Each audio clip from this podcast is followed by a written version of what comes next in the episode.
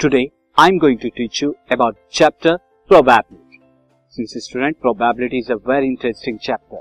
So कौन से chapter इस चैप्टर के अंदर जो है आपके कौन से टॉपिक कवर कर see the topics topics are this chapter contains the following topics and the topics is classical और theoretical classical और theoretical definition of the probability इस चैप्टर में जो प्रोबेबिलिटी पढ़ेंगे, वो क्या होगी? क्लासिकल प्रोबेबिलिटी कही जाती है, जिसे थियोरटिकल प्रोबेबिलिटी कहते हैं। And the next one the simple problem based on the probability of single event और जो सिंगल इवेंट्स वाली प्रोबेबिलिटी है, उन पर बेस्ड हम कुछ प्रॉब्लम भी सॉल्व करेंगे। तो स्टार्ट करते हैं chapter probability